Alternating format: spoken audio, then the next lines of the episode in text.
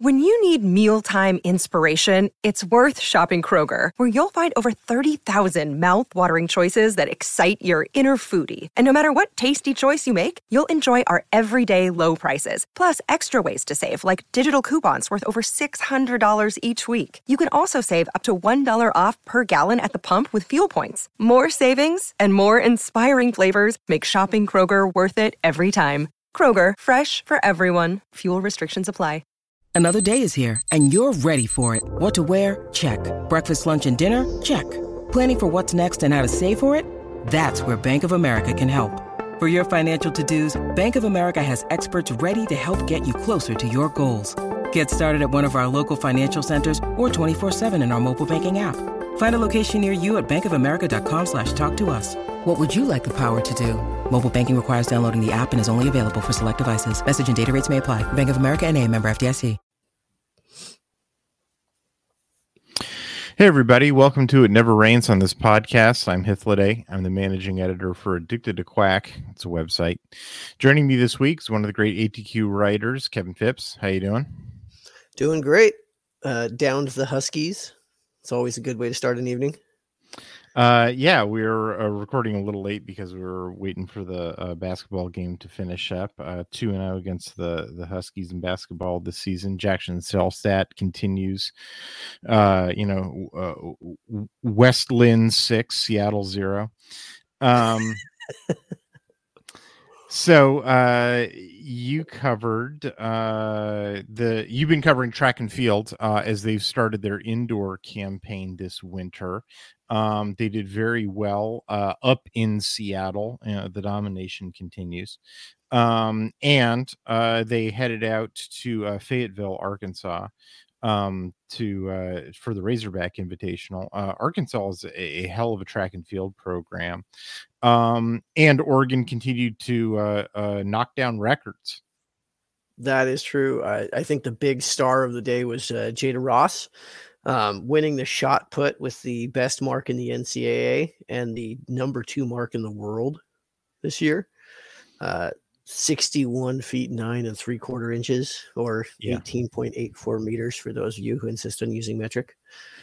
Uh, yeah. Hell of a throw. Uh, I, and, um, and, and just cold as ice when she was throwing it too, you know, like oh, yeah. she, she looked effortless when she was doing it. Like they, you know, you, your, your article is wonderful for you know, a listener. If you haven't uh, read Kevin's article, you should, because uh, he really did a, a tremendous job and, and has, you know, it's just replete with beautiful uh, clips of, of some of the most exciting, uh, you know, events and, um, And, and, and yeah, like definitely, you know, one of the highlights is uh, is Jada Ross's you know record-setting throw.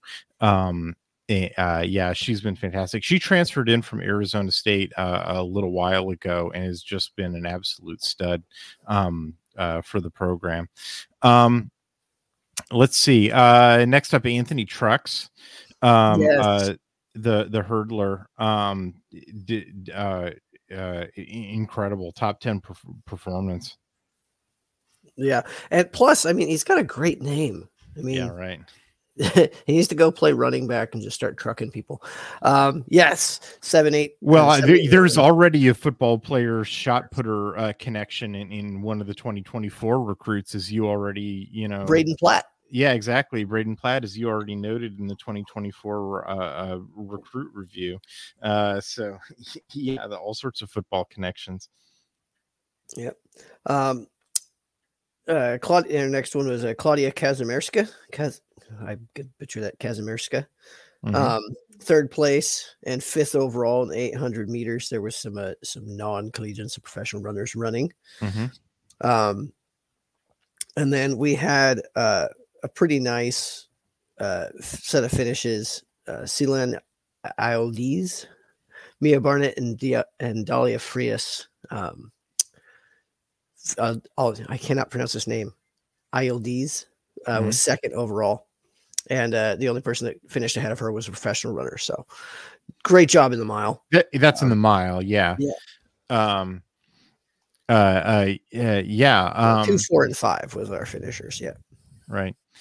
Uh, and then in the men's eight hundred, uh, uh, James Harding um, broke the national indoor record, um, or New Zealand's. He's a uh, New Zealand national who attends the University of Oregon, um, and he broke New Zealand's national uh, uh, record, uh, running a, a one forty-eight ninety-seven um, in the eight hundred, which is, uh, I mean, that's a bonkers time.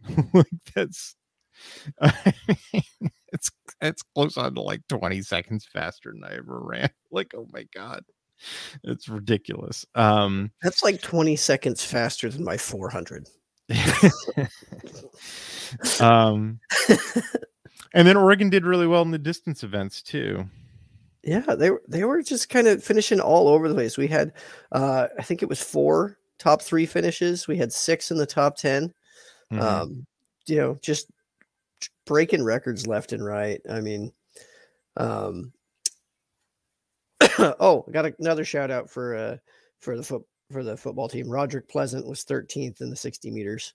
Yeah, uh, the the defensive back, uh, uh, a true true freshman. Well, he, I guess he it is he is still a true freshman. He will uh, in the coming twenty twenty-four season will be a, a true sophomore.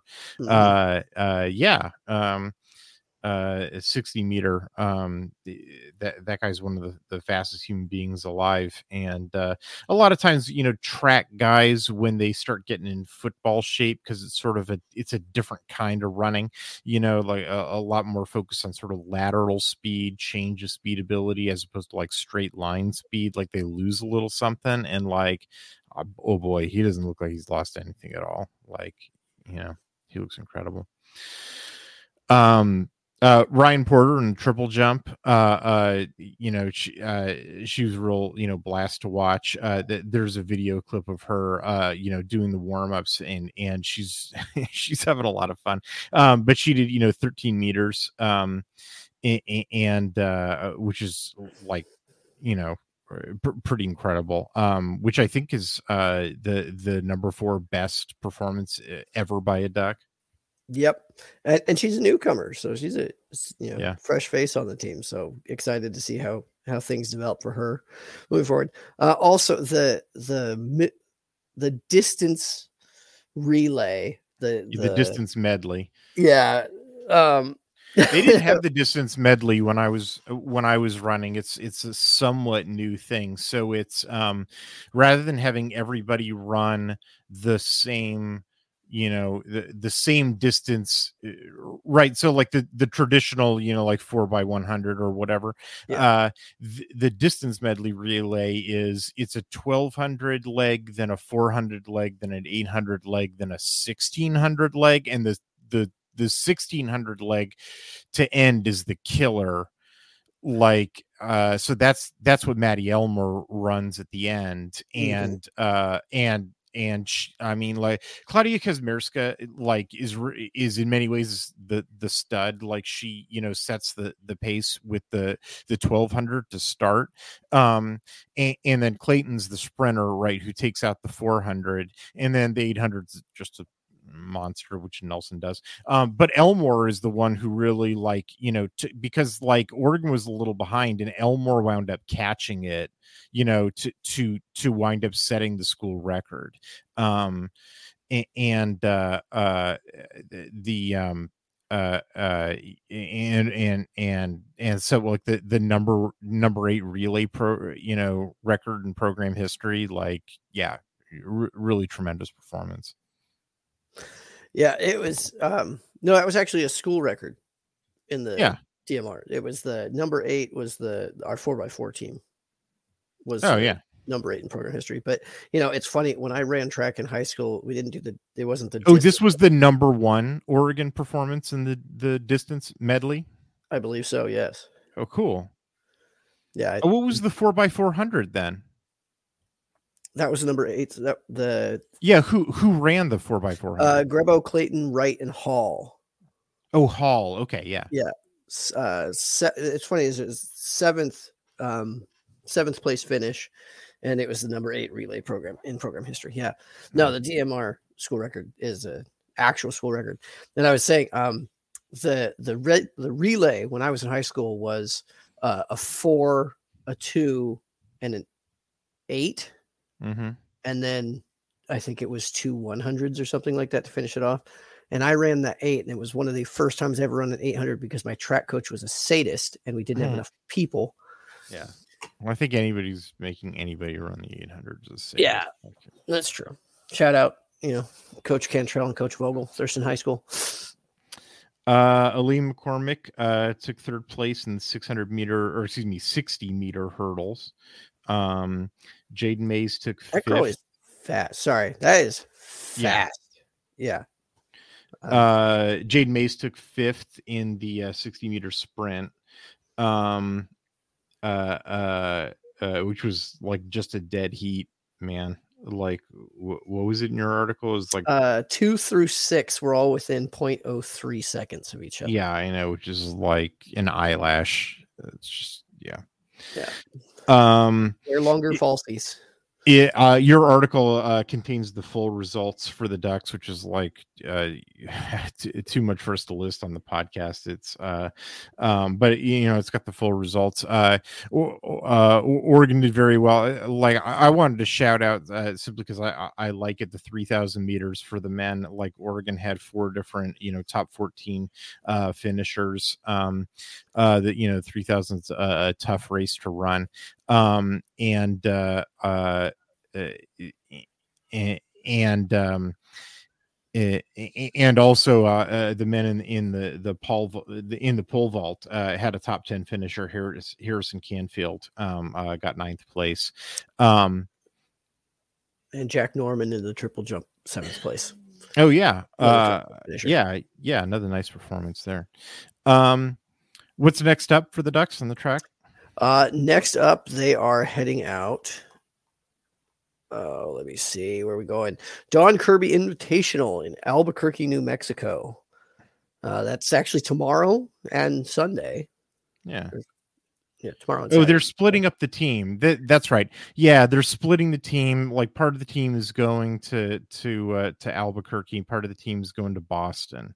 Um, yes. And and, and they're uh, running on the track that will actually be the. You know, finals later this year. Yeah, yeah, the indoor, the, the indoor N C double A championships. Yeah, um, yeah, yeah. It's mm-hmm. been a minute. O- Oregon has won the indoor championships pretty, you know, relatively recently. But like, I don't know. You know, they're they're definitely going to be in contention again this year. You know, they started out pretty hot, and uh, and the team seems very complete. You know, like it's it's you know there isn't a single you know like.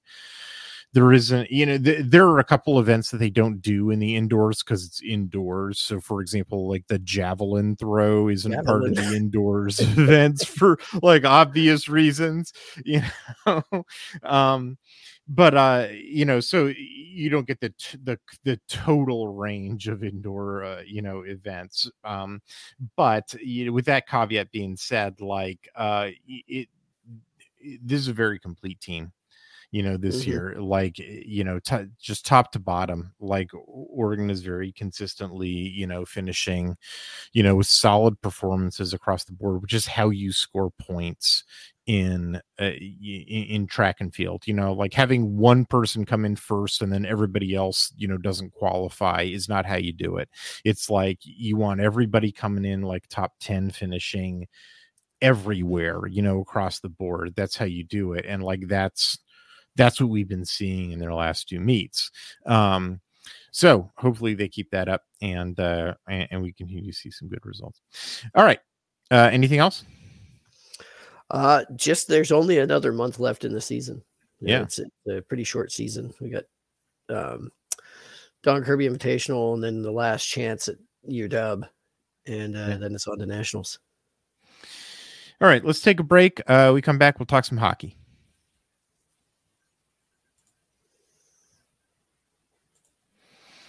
Uh, so the uh, ice hockey team headed down to the desert. Uh, they took on the University of Arizona. And uh, then a doubleheader again against Grand Canyon, which is interesting because I think they played a doubleheader against Grand Canyon earlier in the season, too. They did. And uh, uh, yeah, we should stop playing now. Uh, so yeah, uh, apparently the, the duck should not fly south in the winter. Um, uh, yeah. No, this was, I mean, this is a pretty like yikes trip down to the desert. I think the Ducks scored a goal um, in three games. Yes. In three games. Yeah. It was, it was pretty, yeah. The, uh, yeah, it know, was the, not good. Um, I mean, well, I mean, the Wildcats jumped out to an early, it was, you know, three oh lead at the end of the first period. Um, it, you know, and it was just like, you just, Uh, that was enough to win it because the Oregon couldn't get their, you know, couldn't get anything, you know, in the net. Like uh, it, that, it, and I mean, just you know, looking at the ice times, just like they they were playing the entire, I mean, they were playing the entire game with the puck on their side of the ice, you know, yeah. like that. You know, it was just sort of relentless, um, and uh, I ended up getting shut out. Um, and by a team that plays in the desert, like, oh my god, yeah, I, I, I was really amused at that. It's like I could, I could see if we went to like Michigan or Wisconsin and just got beat up on it. Hockey, mm. Those people play hockey in the spring, uh, you know, before the pond thaws. So, no, it it was rough. Uh, final score of seven and zero, just yeah. not. Not a great showing, and then well, it sort of got desperate there in the end, you know, like it really, it was sort of like they, they went down three oh by the end of the first period. They they were sort of like sort of facing this onslaught, but like really it was more, they just couldn't get the puck across the center line. Mm-hmm. And like, yeah, they ultimately lose seven oh, but like don't really blame the defense for it. It was more like they just couldn't command the puck, you know, yeah. like it was really more of a failure of the offense than anything else. And, and, and like the inability to play defense with their offense, mm-hmm. um, which I don't think, you know, from having, from having watched it a little bit, like I don't think describes the losses to Grand Canyon. Like those were a lot more like defensive battles. Yes. Um, the, the first game with Grand Canyon, it was actually scoreless first period. Um, yeah. and, and actually both games ended up being that way, you know, de- really good defense on both sides. Um, you know, first game and then second period, you know, Grand Canyon finds the net twice. Okay. Going into the third period, you know, Oregon's again, it was a defensive battle. So it was just kind of a back and forth, but just could not find any offense and, you know, ended up going down to a second shutout, um, four and oh. Yeah. I mean, really it's just like they, they could not penetrate Grand Canyon's defense. Mm-hmm. Like, um, like you know the score sort of looks similar, but like the character of the game was different. You know, it was you know they they were playing the game you know a little more evenly. Like it was a lot more of the game was played on Grand Canyon's ice. It was just like they couldn't get through. It wasn't so much the goalie, although I do think the Grand Canyon has a pretty decent goalie. It's it's more that they just like the the the, the short defense, like mm-hmm. you know the, they just couldn't get past the two three, and uh, I mean that was it. You know, you know what it reminded me of actually, yeah. um, and this this could be a very obscure reference for people younger than us. Um, if you saw the second Mighty Ducks movie when they were doing the pick up the trash around the goal, mm. remember that? Like. Ev- everyone played defense. Everyone on Grand Canyon's team plays defense. Uh, but they did finally get uh, a puck in the goal. It's sort of like the very end. Of, yeah. You know, to avoid getting completely swept in the desert. So uh, sort of a dignity goal. Anyway, they return back to Oregon. Uh, they take on the uh, the Rogue Valley Royals. Uh, which Already is did. In in Medford, uh, uh, the uh, the Medford of Oregon.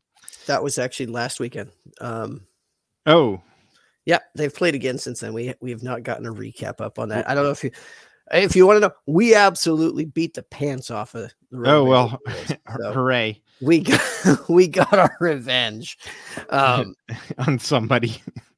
yeah. Uh, I think the final scores were like five one and five two, if I remember correctly. Oh, those are Washington uh, scores. So, yeah. Um, no, when, next when did we, we come are, back to Eugene? Uh, I don't think we play in Eugene. Did we play again in Eugene? Nope. We're not going to be back in Eugene this season. Oh, man. We're we're in San Diego tomorrow and, and Saturday. Um, right. Taking on S D S U and then Las Vegas and then Boulder to take on the C U Buffs. Wow, no more home trips. Yeah. All right. In well, we'll get a recap of those up, I think, next week. Um, yeah. Uh, but I wanted to, you know, since you wrote those up, I figured we would talk about them, even though they're kind of painful, the, the desert trip. Uh, yeah. All right. Uh, let's take a break. Uh, when we come back, we'll, we will talk about, uh, Dillon Gabriel, the football transfer.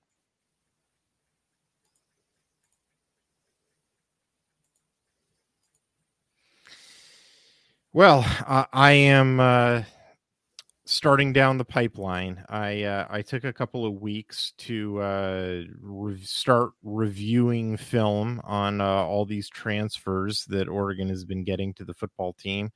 Uh, I, I've there's they've taken eleven so far. Two of them I'm not going to be able to write about. One because he's a kicker, and the other because he's a Division two transfer, and just good luck getting Division two film.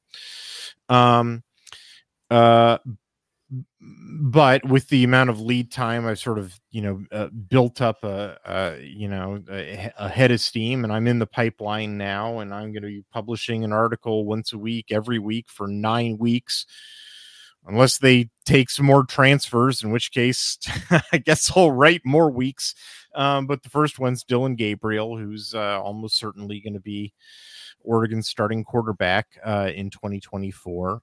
Um, Uh, you know, so I, I reviewed all of his tape, uh, at Oklahoma in twenty twenty-three. Um, he's, I mean, he's been playing football for a long time. Um, he actually, if he starts twelve games at Oregon, um, he's got pretty good shot to do. He will wind up breaking Bo Nix's record for the most starts in college football history, because he's started fifty, five zero games so far.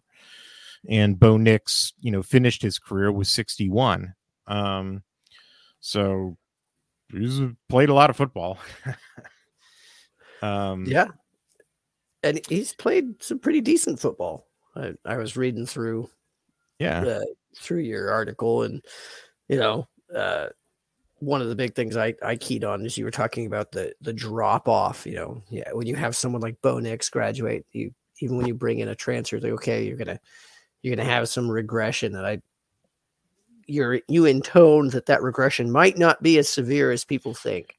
I, I'm not, I, okay, look, I, I can't, I can't pinpoint where exactly his performance is going to be, because number one, there's no guarantees of anything. Like, I mean, he could, first game, he could trip walking out onto the field, break his leg, and you never see him. You know, like I, you know, there's no guarantees. I, you know, I can't pinpoint anything. And and also number two, a quarterback's performance is not entirely in his control. I mean, hell, it's not even mostly in his control, which is, you know, actually, that's a larger point that, that's relevant to both Gabriel and Bo Nix, is sort of a useful comparison point, and and really sort of transfers in general, um, but but quarterbacks in particular as transfers, which is that, like,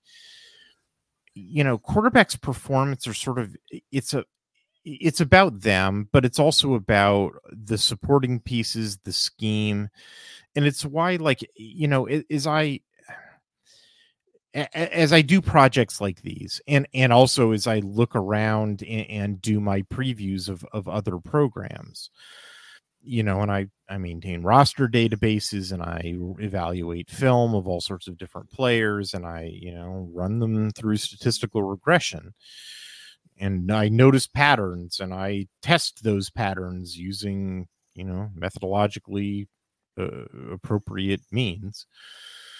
It, it becomes clear that, like, different position groups, when they go through transfers, like, they have different uh d- different position groups have different success rates through the portal. Um so the the the, the lowest success rate through the portal are basically your trenches. The offensive line, really, you know, strongly, you do not don't mess around with transfer portal offensive linemen. It just doesn't work, um or to the extent that you can make it work, like, don't really start more than one of them, and even that one guy, it's going to take him a little bit of time. um uh, and and if you're and if it's more than one, just forget it. Um and if that guy played poorly at his previous school, you ain't gonna fix him. Um so yeah um and then there's sort of, I don't know, kind of basically everybody else, um, who, like, all, all, well, defensive linemen and to some extent linebackers, sort of kind of depending on which linebacker, um, is uh, like another position where it's like, it's really sort of about your body and your, you're gelling with your teammates, and uh, it's a it's less severe than offensive line, but it's still sort of noticeable. Like, if you you, you really sort of want to be a homegrown defensive lineman, um it's not as bad as offensive line, but it's still noticeable. And then sort of it, it almost every other position on the field, it's sort of, it doesn't matter whether you transfer or not. There's not the negative effect that there is with the trenches. It's just, mm-hmm. you play your, you play at your talent level, you know? So if you were good at your uh, previous school, then you'll be good at your new school. If you were bad at your old school, you'll be bad at your new school. If you were mediocre at your old school, you'll be mediocre at your new school. And the reason is, like, scheme and teammates and, like, preparation and all that stuff, it kind of doesn't matter, because, you know what, being a running back in this scheme being versus being a running back in that scheme, or being a cornerback in this scheme versus a cornerback in that scheme, like, or like how well you gel with your teammates as a safety, like, uh, it doesn't really matter. Um, you, you just play to the level of your talent. Now, it can still be worthwhile for you to transfer because, like, you know, maybe, you know, sc- your previous school isn't really using your talents to the best of, you know, like, maybe that coaching staff sucks, you know, or maybe you just want a change of scenery, or maybe they've got too many guys at your position and the new school that you're transferring to doesn't have enough guys at your position. And so it's like, you know, it's like uh, uh, uh, paving over potholes, you know, like, you know, you, you want to go from where there's a mound of asphalt uh, and, and there's a hole where there's not enough asphalt, and you just sort of push the mound into the hole, and, hey, yeah, that's smooth. Good. Uh, So, so yeah, that, and and then on the other, you know, far end of the spectrum is quarterbacks, where the data, it, oh, like, this is kind of tongue in cheek. The the data almost indicates that it's better for you to transfer than for you to stick around. Now, the reason the reason that I say that it's tongue in cheek is because if you transfer and you don't work out, you just stay on the bench, right? Because unlike every other position, if you're good, you win the job, and we don't see anybody else at the quarterback position. And, and, but if you're like a linebacker and you transfer, we're still probably going to see you because of, because you rotate, right? Um, so... Uh, so the only the only film I ever get on quarterbacks are the quarterbacks who win the job. And so, like, by definition, right, you know, the, the the only core the only transfer quarterbacks that I ever see are quarterbacks transfer quarterbacks who are good enough to win the job. And so therefore, like, of course, you know, all the data indicates that transfer quarterbacks play better, you know, because because at their old school, maybe they weren't playing, or they were just a backup, or they got, you know, minimal to no play, uh, you know, uh, playing time. Whereas at the new school, if I'm seeing them, that means they won the job. And so, like, of course, so, like, obviously that's a data skew. Um, so that's why I say it's sort of tongue in cheek, but, like, there appears to be no, um, Uh, you know, unlike the like the opposite of the offensive line, in which transferring appears to, even like controlling for all other factors, transferring itself seems to make offensive linemen play bad. Quarterbacks, that effect does not appear to occur at all, like, not even in the slightest. And because quarterbacks are sensitive to things like scheme, like, you know, fit with the offense, fit with the coaching staff, and because they're dependent on the pieces around them for their production in a way that, like, other guys at other positions aren't. They just sort of do their thing, and they produce the way that they're going to produce regardless. Quarterbacks, that's not true, right? Qu- quarterbacks, they play better if they have good offensive line protection. They pass, they have better passing yards if their wide receivers are creating better separation. They, they, they, they, they produce better if the scheme is a fit for their skill set, um, and worse if they're forced into a scheme that's a bad fit for their skill set. So, like, if they, if, if they land at a new school in which they have better surrounding pieces and a better scheme fit, then quarterbacks really can take a big jump in their performance. Okay. So that's all sort of been theoretical. Everything I just said makes sense, Phipps? Absolutely. Okay. So. so. Now comes the meaty statistical part.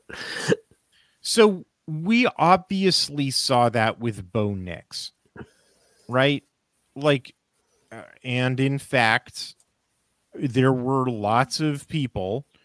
I, I didn't go rubbing their noses in it too much, but I mean, some of them are good friends of mine, and, you know, I, I could dig out their tweets and, and, and, and dunk all over them if I had a, a mind to, but I, I don't. Who were like, oh no, we know who Bo Nix is. You know, that dude sucks. He's never going to amount to anything. Look how badly he performed at Auburn. And I was like, look, man, I watched Auburn's film. I think that Bo Nix is a pretty talented quarterback, and I think he was being held back by a poor scheme fit, by bad offensive line, by no wide receiver talent. And when I, I think when he gets to Oregon, where he's going to have Kenny Dillingham, who I think is a good offensive coordinator, because, look, I wrote two different articles about Kenny Dillingham as a coordinator and and how he fits with Bo Nix's skill set. And he's going to have way better wide receiver talent, and he's going to have way better offensive line protection. That, uh, you know, I think he's going to take off. And lo and behold, he did. Like, and immediately he did. He went from an N C double A passer rating in three years at Auburn that was in the one twenties, which is like a full standard deviation below the F B S median. He jumped forty points to the like one sixties, uh, which is well above, you know, F B S average, um, in his first year at Oregon, you know, in, in twenty twenty-two. And that was, and I don't really think that Bo Nix, like, got better, right? Like, the idea that, like, Bo Nix, like, became a better quarterback, that Oregon developed him in twenty twenty-two, I don't really think that is so much true. I mean, maybe a little, but I think that the vast, vast, vast majority, if not all, of that forty-point bump uh, was was the fit. Was those three things that I just said: scheme fit, wide receivers, offensive line. But then he stuck around for twenty twenty-three.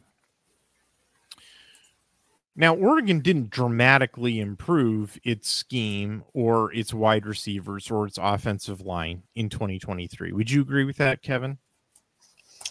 Uh, yeah. I mean, I'd make some arguments about. I mean, maybe some areas that improved. Yeah, sure. You know, t- t- they they added Tez Johnson, who's who's who's a good, you know, certainly a good piece.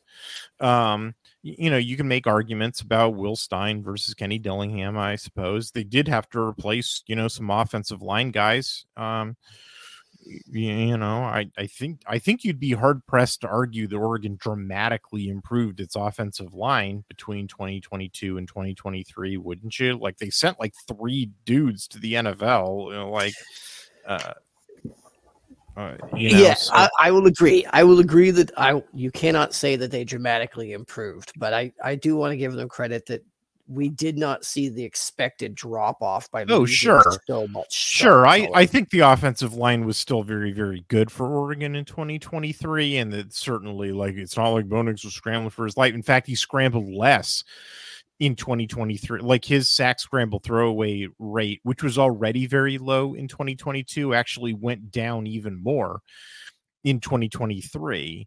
But you know, I don't really think I, I think that had to do with other things. I don't really think that's because the offensive line was like dramatically better. Anyway, and yet Bo Nix's passer rating improved by another twenty points in twenty twenty-three.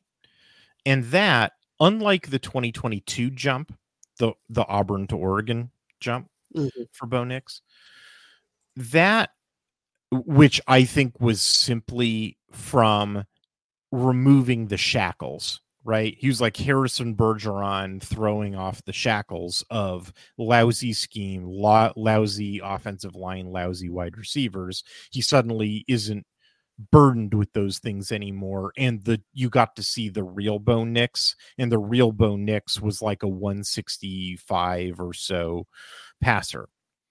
But then in twenty twenty-three, I think that that like improvement, that that twenty point improvement didn't come from further throwing off more shackles, because like what shackles, you know? Instead, I think what happened in twenty twenty-three was like actually that th- the improvement of Bo Nix. I actually think that was the year that he, that he, Bo Nix, improved and developed. And, and got better. Um, you know, his, and you could see it, like you could see it in his raw stats. You could see it in the advanced stats. The, you know, I could see it on a tally sheet. I could see it just subjectively watching film, where it's like his, his, his accuracy, you know, his completion percentage ticks up by about six percentage points. His, you know, air yards per attempt ticks up. His, his his touchdowns go way up, um, but his tu- his interceptions don't go up. Um, so it's like, yeah, man, like he just gets better. So all of this has been to set up Dillon Gabriel. Dillon Gabriel starts playing football uh, at the same time. He was a twenty nineteen recruit. Um, he uh, was recruited to U C F. Uh, he's the starter for all thirteen games at U C F uh, in twenty nineteen as a true freshman, uh, just like Bo Nix was um, at Auburn. Um, he then uh, is the starter for all ten games in twenty twenty at U C F uh, during the COVID season, but none of those games count, right? Because the COVID eligibility holiday. Then in twenty twenty-one, unlike Bo Nix, who played all of twenty twenty-one, Dillon Gabriel plays three games uh, at U C F, all three like to the final whistle. But then at the literally the last play against Louisville in game three in twenty twenty-one, they're doing this like crazy play. Uh, uh, it's, you know, one of these, you know, Music City Bowl, you know, drills, and he hurts his shoulder. And uh, he winds up, I believe, having to have surgery on his shoulder. Actually, I, for, I I can't remember if he has to have shirt surgery or not. But like I watched the play, he winds up like landing on his left shoulder, which is his throwing shoulder. He's a southpaw, and he winds up missing the rest of the season. And so he gets to redshirt that season. So that means that both twenty twenty and twenty twenty-one don't count. So it's like the end of twenty twenty-one, and he's only played one year of football that counts, even though, you know, he's played like twenty-six games, right? Mm-hmm. So then uh, uh, um, uh, twenty twenty-one was the season that Gus Malzahn arrived. Josh Heupel had been the the coach the first two years. He left for Tennessee at the end of twenty twenty. Malzahn took over in twenty twenty-one, which is funny because that's a Bo Nix connection, right? Um, uh, Gabriel leaves at the end of uh, twenty twenty-one. Um, he goes to Oklahoma, you know, at the same time that that Brent Venables arrives um, or, uh, uh, at Oklahoma uh, in twenty twenty-two. Uh, twenty twenty-two is a sort of a weird year for Oklahoma. Um, I actually thought the offense was more or less fine. The The real issue for Oklahoma was, uh, well, I mean, part of it was just like the, the offense was taking a little bit to install. Uh, you know, first year, you know, first year is never great. It's always tough, but really the big problem was the defense. Like, to the extent that I was watching Oklahoma in twenty twenty-two, just their defense sucked. Like, they could, they, you know, they were inheriting Alex Grinch players was basically the issue. Like, guys who didn't know how to play defense at all. And Brent Venables is a defensive guy, and he was trying to get them to play for real football, and they couldn't do it. Like, it was real. Like, when I was watching the Texas Tech film, right, because Oregon opened up their season playing Texas Tech, and so I was watching Texas Tech play Oklahoma, and like that was it, that was the last game of the season, and so like I had watched all of Texas Tech's film, right, like their previous eleven games, and so like I knew all of Texas Tech's tricks, right, like I was totally up on Texas Tech.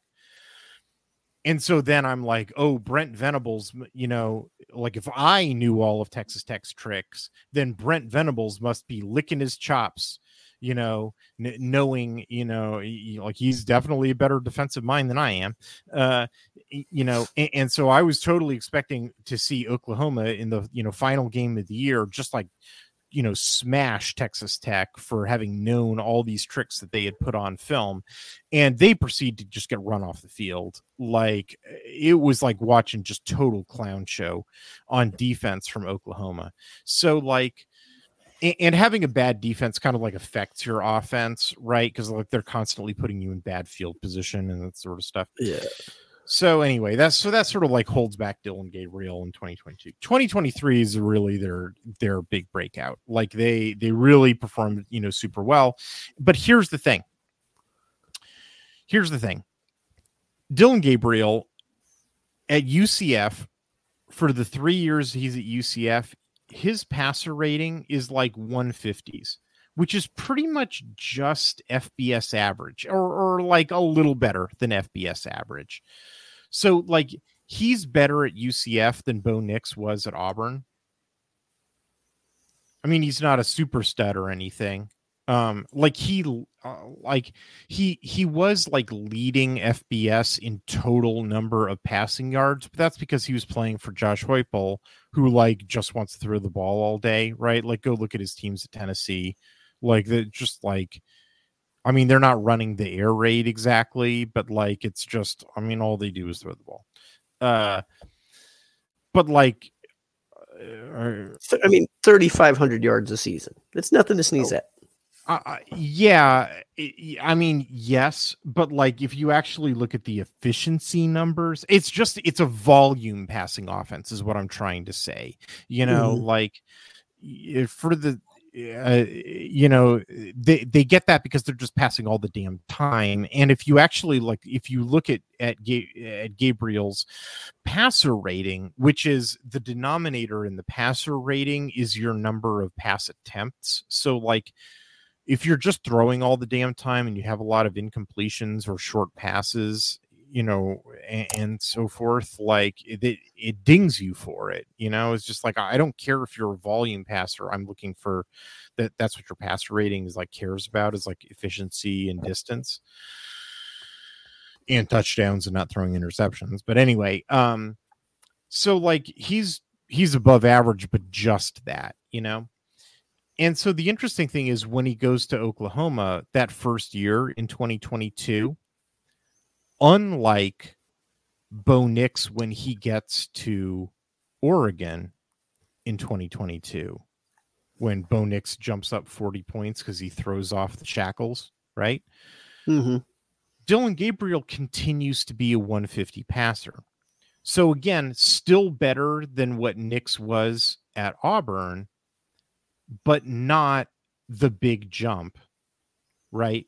And not even the jump to like one seventy, which was what Nix was at Oregon, right? N- Nix at Oregon was one seventy, uh, or so, like actually one sixty-five, um, uh, in twenty twenty-two. Um, so he's just still sort of kind of muddling along as this like volume passer, like good for you, I guess, you know, guy at Oklahoma, meaning like he doesn't really have shackles to throw off, but he also like didn't really take a step forward in terms of his own personal growth either. Um, but the year that that happens is twenty twenty-three. In twenty twenty-three, that's when he has his breakthrough, just like Bo Nix did in twenty twenty-three, where it's clearly like a personal breakthrough. That's why I spent, I know I've been talking for a long time about this, but it's like the parallels are really eerie, where both Nix and Gabriel both have breakthroughs in the same year, twenty twenty-three, when they come back to the same school that starts with the letter O, uh, in which they both jump twenty points. In their N C double A passer rating by improving their accuracy by about six percentage points, improving their uh, air yards per attempt by about, you know, one yard, but going from about nine to ten, uh, you know, improving their touchdowns uh, thrown for, uh, but their interceptions stay very low. Um, so like organic growth, just personal organic growth. And that's without like the surrounding pieces around them, like changing it all. Like it's all them taking a step forward personally. So he improves, you know, he, he makes that personal step. Okay. So that's Dillon Gabriel's, you know, story. And the other thing that's relevant to know is that, about having like studied the film at Oklahoma, is that unlike, you know, the film that I studied at Auburn where, you know, Bo Nix was at prior to his transfer to Oregon, like I wasn't seeing like garbage wide receivers, although they did kind of have a bit of a drops problem. Like they were dropping the ball about twice as often as I was expecting to see, which is like, okay, that's interesting. Um, And I also wasn't seeing a garbage scheme. Jeff Lebby ran a pretty decent scheme. Like I had a couple of gripes with a couple of things, but you know what? I also had a couple of gripes with some of the things that Will Stein was doing. So, you know, I don't want to portray it as like, oh, well, that, you know, uh, uh, there's going to be some dramatic improvement, you know, because Will Stein runs an immaculate offense, whereas Jeff Lebby, you know, was running a sub immaculate offense. Like, I don't know, man, like I, I'm, I, I'd be hard pressed to say that. Like, I, I think they left some stuff on the table, but I'd be hard pressed to say that Will Stein wasn't leaving some stuff on the table. You know what I mean? Oh yeah. I think we, There were some opportunities we certainly missed. Yeah. And I don't know if it was chasing stats or play calling tendencies, but, you know, I've been calling for it for a couple years now to bring back the hitch and go mm. that's always wide open. Yeah. You know, well, I mean, I, it was really funny because one of the things in my article that I was sort of making fun of Lebby for, even though it was sort of outside the scope of the article, was that I think he got his running back selection wrong.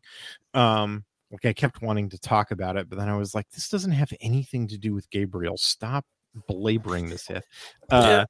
And then I was like, oh, you know what game Will Stein, you know, cost Oregon for getting his running back selection wrong, you know? Anyway, so, um, so, uh, the, the, you know, those two legs of the tripod of th- that Bo Nix had, you know, when he transferred from Auburn to Oregon and he got that forty point jump of superior mm-hmm. scheme, superior wide receivers. Um, it, uh, like, I don't really think those are going to be there, although yeah, may, maybe fewer drops, uh, you know, that, that'd be nice. Although honestly, uh, it, you know, his his wide receivers at Oklahoma were, were pretty damn good. Like I, there, there's there are some quibbles. Those are in my article. You can read it. Um, uh, you know about you know s- some of the the wide receiver selection as well. Um, you know, I, I think he Lebby could have managed that situation a little bit better. So maybe Oregon squeezes out a like maybe a point or two more of efficiency. Oh, I, I guess I should say that. Uh, There is actually a statistical pretty big difference between the way that Oregon's offense looked and the way that Oklahoma's offense looked, which is Oregon was good at everything. All the metrics that I track, Oregon was good. You greens across the board. They were good at efficiency passing, explosive passing, efficiency running, explosive running. They were good at, at uh, you know, yards per carry, yards per pass attempt. All the metrics that I track, greens across the board. With Oklahoma, they really only had greens in one of those six categories, which was explosive passing. Uh, the rest of the categories were like yellows or reds. Um, like their entire rushing category was was bad. Like they were underwater in rushing efficiency.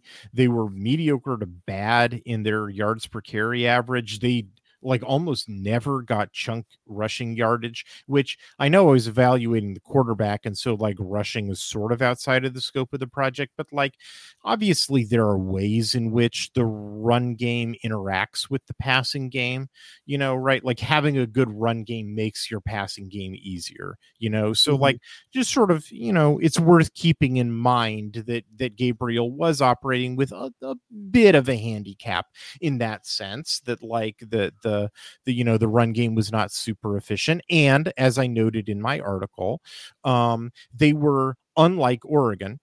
They were much more frequently operating in second and long, third and long situations than Oregon was, um, which means you know defenses knew they were passing, um, and also uh, defenses blitzed them much more often than. Um, Uh, than is typical um, yeah. in my experience for, for, you know, for an offense that, that was uh, that, that wound up ranking eighth in F plus, like they should not have been getting blitzed that often. Like that's, that was way outside the norm. And it was for that reason. It was not a particularly efficient offense.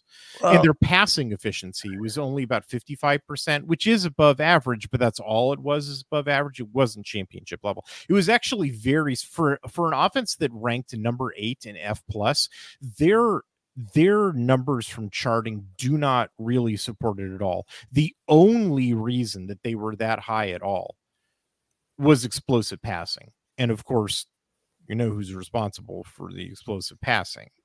Well, that would be the quarterback. That'd be the quarterback. Yeah. Yeah. I, I found it interesting that, you know, people were talking. You you see on like the message boards, like no one had heard of Dillon Gabriel from Oregon. They're like, and then they go. And I don't know what they're looking at, but they're like, well, if he was any good, why blah, blah, blah. Why isn't he going pro? All these different things. But Oregon, you know, in total, in points per game, Oregon is second. Oklahoma's fourth. Total offense per game, Oregon is second. Oklahoma is third. But where it gets like the big difference is you look at on defense, point scoring defense, Oregon is ninth. Oklahoma is forty-ninth. Yeah. Dillon Gabriel was in games a lot later than Bo Nix ever was. This is true. Uh, th- this is definitely true. I mean, like, that's sort of the thing about you. To, to I've been trying to paint a picture here, uh, you know, and, and you sort of like jump to the the the, the punchline. Wow, that mixed metaphors. But like, dude, Dillon Gabriel was that football team. Mm-hmm. I mean, like they, they had good wide receivers too, and and I I think that Jeff Lebby ran a good scheme, and I actually think that. that Venables is not a half bad footballer. I think that guy's going to work out. I know that people are sort of making fun of him for his first year, but like, well, I, I'm going to save that for, for a couple of weeks down the road when I'm talking about Evan Stewart. I sort of have an anecdote to tell um, about why I liked Brent Venables, but I'll, I'll tell that one later. Um, but like Dillon Gabriel was like, yeah. In fact, somebody on it, on, on, I think it was Reddit, like, like asked me, you know, how, How is like, how do you know that Dillon Gabriel was essential to the team? Or like, can you provide a comparison? And I was just like, and, and my response was, this team was, was not Michigan. You know, Michigan was a team where if you swapped out J J McCarthy, their quarterback, for like, you know, the faceless replacement value quarterback, you know, F B S median quarterback, they probably have basically the same results, because that team wasn't about their quarterback doing amazing things. Their quarterback was their, their, that team was about the entire team. Right.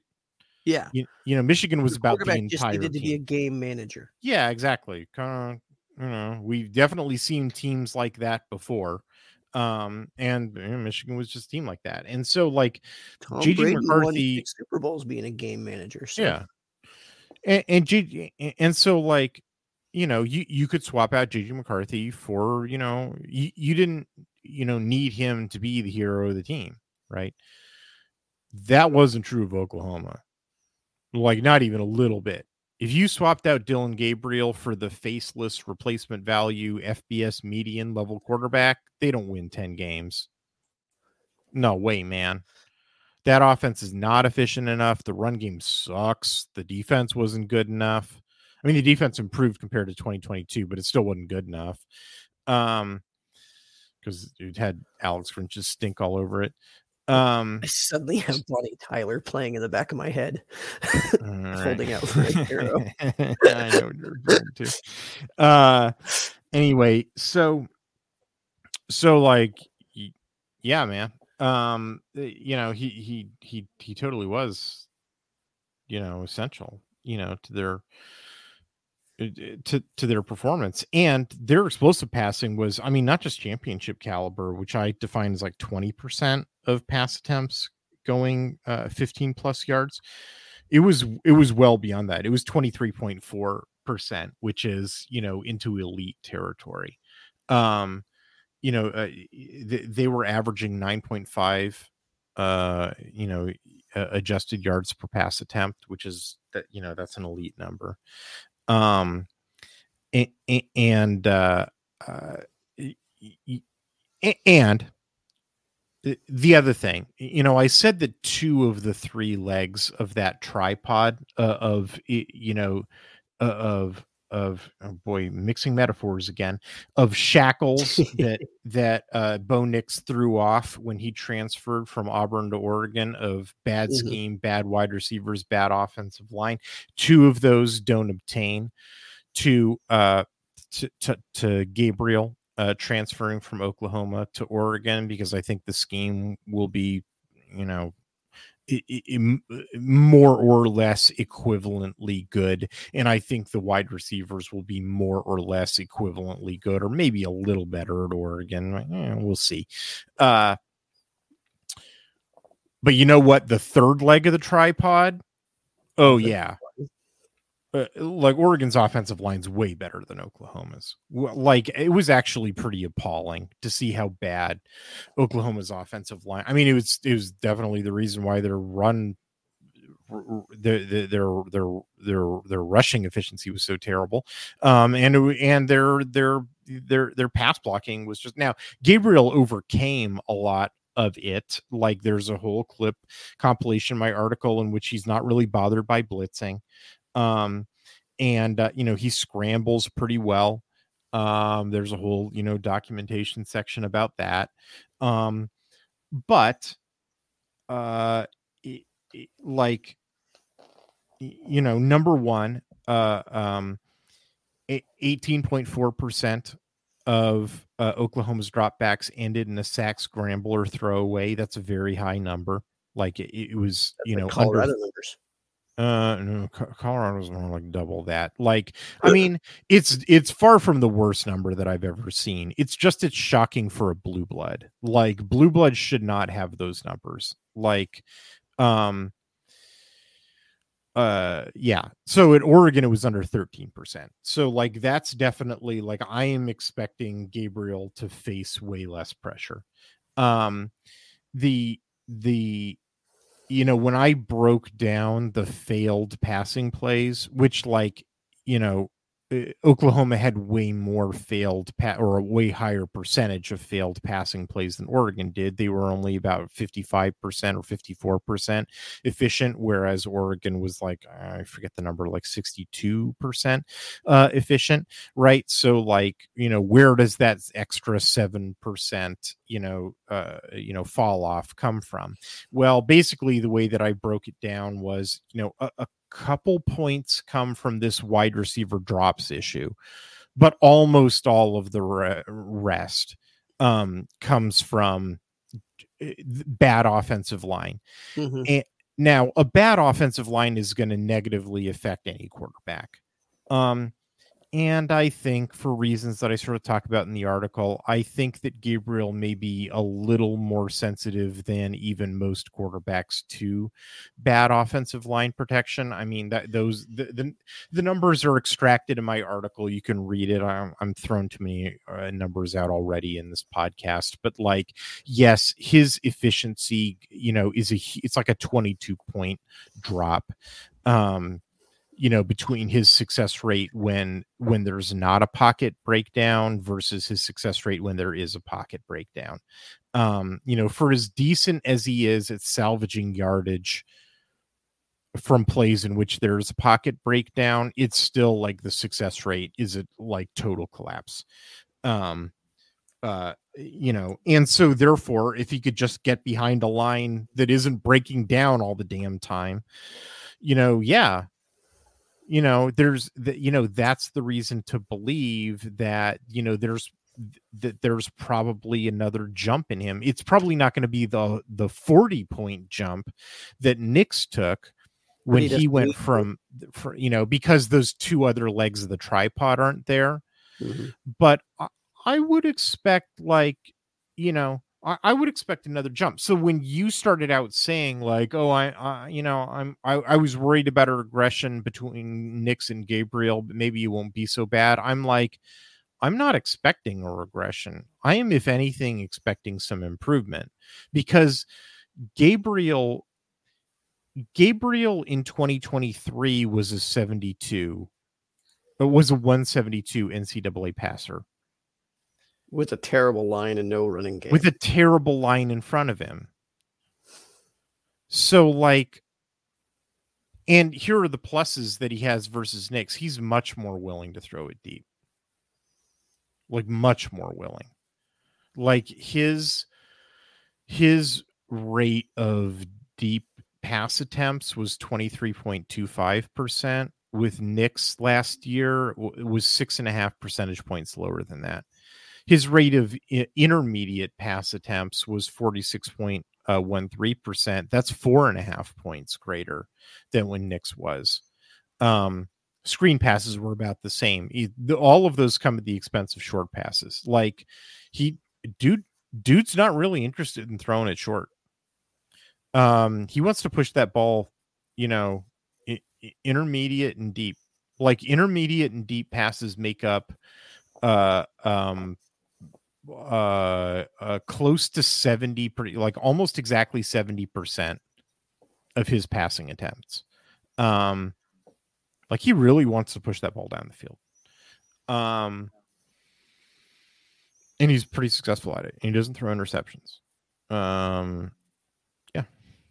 Like, so I, we've gotten into. And he was doing that with a bad offensive line, like really bad. Like Bill Bill Biedenbaugh, like Oklahoma has had the same offensive line coach for a long time, and they really like he's well respected. They really like the guy. Like it's real. I mean, I won't belabor it on this podcast, but like the dude has now taken four straight bad Pac twelve offensive line transfers, and I just spent like. What, what did I intro this podcast segment with? Like a long rant about how you shouldn't take any offensive line transfers, and you definitely shouldn't take bad offensive line transfers. And he's taken four. Like he took he, he took two as part of the twenty twenty, twenty excuse me twenty twenty-one group that I studied as part of the Alamo Bowl pro, prep, and I was like, mm-hmm. well, no. This dude makes that mistake again. Those guys were terrible. They were ter- terrible at their Pac twelve schools. They were bad at Oklahoma. He'll definitely learn his lesson. And then I turn on the twenty twenty-three tape and I'm like, Bill, what the hell are you doing? You took two more of them. And I mean, it was clown shoes stuff, man. Like, tr- you know, t- turn on the tape, even on, on, on plays in which I was not attempting to highlight the fact that Gabriel was getting no protection. Like I was trying to talk about other stuff. It's still like, oh, by the way, notice how he's getting no protection. He's just about to get blown up, because it's like, I couldn't find plays in which he's not about to get blown up. Like it was like, good luck finding plays in which there were clean pockets. It was just never happening.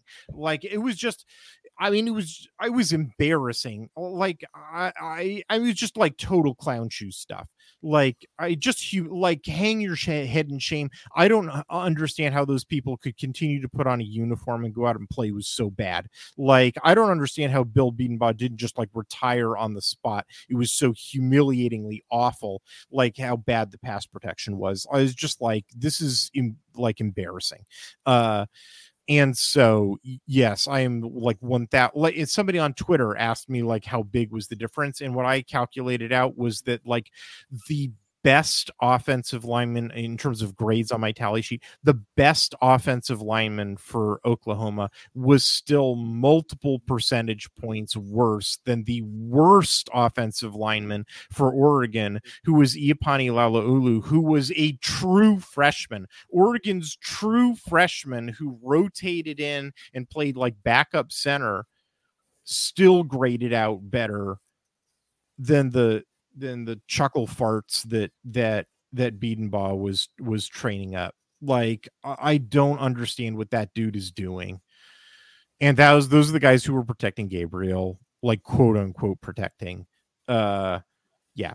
So yes, I'm fully expecting, and like I said, there's a big fall off in his performance when the pocket breaks down. And so conversely, there is every reason to believe that he will have A, that he will have a better line in front of him, and therefore B, that he will have an even better performance at Oregon as a result. So there. There it is. All right. So I... I... We're, we're getting into the weeds. I want to I want to hold you to task, not on metrics, but just on gut instinct. I'm going to ask you two questions. First mm-hmm. one is, what is what is your knock against Dillon Gabriel watching him play? Not statistic-wise, but what, what do you think is the one area that he's struggled that he needs to step up his game? Um, he... Yeah. It's not so much that he's cavalier... But like his instinct when he is in trouble is to throw the ball deep and trust his receivers. Now, he never really paid a price for it. Um, I, and just like when we talk about basketball, or I guess I've never talked about basketball with you, Phipps, so maybe you wouldn't know this, but like I I'm, I'm, I'm all about drive to the iron. You know, because of the meta of it, like, yeah. you know, put your opponent in foul trouble. Yeah. Um, you're, you're either going to get a bucket or you're going to get fouled, and you're still going to get buckets because you're going to make your free throws and you've affected your opponent's roster rotation.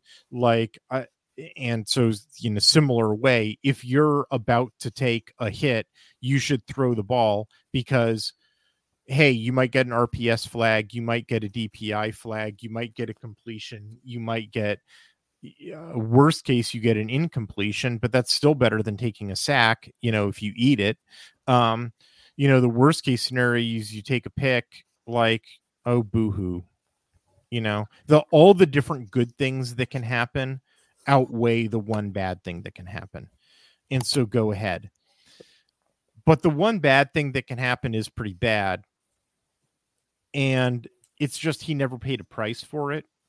But there's a part of me that wonders, like, maybe that's because he was just playing, like, really bad defenses because it was the Big twelve. And uh, so I do sort of wonder now that he's going to be playing nominally superior Big Ten defenses, like maybe that instinct gets him in trouble. Okay. And uh, why do you think he's going to thrive at Oregon? Well, I, I just spent twenty minutes talking about that. Like I, I, I, I think that all of the reasons that he was a very successful one seventy-two passer rating quarterback who was by far the best part of his team at Oklahoma, like a twenty-three percent explosive passer rating, twenty-three point four percent, you know, excuse me, twenty-three point four percent uh, per play explosive pass rate uh, quarterback with nine point five adjusted Y P A. Uh, All of the assets that he had at Oklahoma are replicated at Oregon. Like there's nothing, there's no, he's not going to miss anything at Oregon, but he is going to gain something, something very significant and relevant to his performance that the stats bore out clearly, which is superior offensive line protection. Um, yeah. All right. I'm looking forward to some of the deep dives on some of the other transfers we have coming in. Oh, oh, and uh, the uh, the other thing is you, the, I fully expect Oregon's run game to be more efficient and and, and therefore, uh, you know, it's a little more roundabout, but a good run game sort of takes some of the pressure off of the passing game, allows you to be a little more balanced. You know, I, I, I don't need to explain this. Everybody understands what I mean, right? You know, like if, you know, good, a good run game allows you to be more deceptive. It, it'll, it puts you in good positions for your passing game.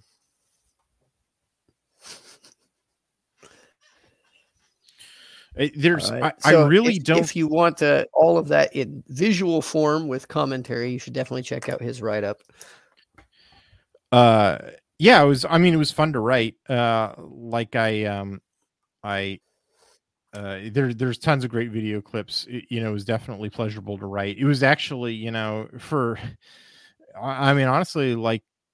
You know, Bo Nix was obviously fun to write about because he was a super accurate, super smart quarterback who understood the system, you know, and just like his story was a super fun story, uh, you know, but I spent much of the year talking about like, I, w- uh, you know, I would like to see a couple percentage points more deep passing, you know, and then I, I turn on the Gil- the Gabriel tape and it's like, man, I got so much deep passing in this. I got to like, I got to choose, you know, like I left deep passes off of, you know, on the cutting room floor, you know, and editing, um, you know, there's a lot of just really pretty, you know, passes. Um, uh, uh, you know, it's quite nice. He, he's, he, his, you know, what's actually really kind of funny about it is that like, I think that Bo Nix actually has a bigger arm, like in terms of just like pure arm strength.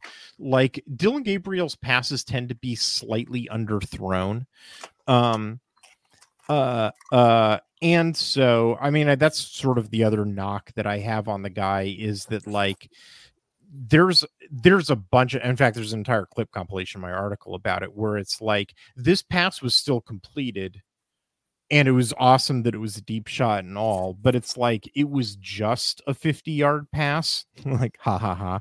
Uh, but like, it, if he, If he pushes it just five yards further downfield, it's a touchdown, because then the receiver doesn't have to come back to it, and the defensive back doesn't have an opportunity to just like tackle him as soon as the ball is caught. That instead he just sort of runs, he catches it in stride and runs into the end zone. Um, and so like, his, you know, he, he, you know, now that doesn't wind up limiting him in any way. Like, he still completes all these big passes. It just means that like, unlike it, it just means they don't have any like one play and it's over touchdowns. Um, like they, it's like they they complete the pass, but then they've got to like run like three more plays to get the touchdown, which is sort of like, well, stuff could go wrong in those three more plays, which is not as big of a criticism as it, it sounds. It's like, well, if you're a decent offense, you should be able to do those. So it's like, that's not really a big deal, but it's like, eh. Anyway, the funny thing though, is that Nix would definitely be able to hit those passes in stride. So it would just be a touchdown, right? Like, he had the arm strength to do it. It's just, he wasn't doing it. And sort of like, I wish I could put, I wish I could put Bo Nix's arm onto Dillon's Gabriel's brain, or vice versa. You know, like, I wish I sort of had like, you know, G- Gabriel's moxie and Nix's arm would, would be like the perfect quarterback together, you know? I don't think they let you do that. Yeah, you can't Voltron humans together yet. Yeah. But as soon as yeah. they do, there'll be some N C double A re- uh, regulation, you know, saying. But yeah, you know, for any, for anybody who's out there who's like, oh man, Nix has such a tremendous twenty twenty-three, and, and Gabriel's like, oh, he's he's a little shorter, he's a little worse, like, you know, this, you know, but maybe it's a manageable step back. I'm like, I'm here to tell you, like, I am not, I mean, it could happen. It's, you know, it's always going to be a range of possibilities. Um, and like I said, he could trip and break his leg on the first snap, you know, for all I know. But like, I am not expecting, uh, you know, I'm not expecting a step back. I, I am expecting, if anything, a step forward. Like, he was already playing at basically a Bo Nix level, with the handicap of having a bad offensive line at Oklahoma. So what he should be able to do with a good offensive line at Oregon is should be superior to what Nix did in twenty twenty-three. I mean, this is basic logic. Like, I mean, it, it, it remains to be seen if it will actually play out that way. I can't make those guarantees, but like, that's what my expectation is. I'm excited to see it. Mm-hmm. So, you know, someone on Reddit pointed out he's left-handed, so we got to switch our tackles. That's not going to happen. Crap. It's also, I hope that everybody remembers this. I, I, Kevin, you and I will probably not be talking about it, but I hope everybody remembers this discussion when it comes to next week, when we talk about the the next transfer that I discuss, because um there are many similarities between that guy and Dillon Gabriel, but there are also some very key differences, very key differences. Um, they're pretty exciting for the future, but that's for next week. Uh, it was good talking to you, Kevin. I think we'll wrap it up there. Uh, you got any parting words of wisdom for us? Uh, the only good Husky is the ones that pull sleds in the Iditarod. Other than that, they should all go down. Hmm. Uh, well, it's, it's uh, uh, other. Well, it's been a, a very strong twenty twenty-four uh, against uh, the Huskies. twenty twenty-three, mm, less so, but twenty twenty-four has been pretty good against them.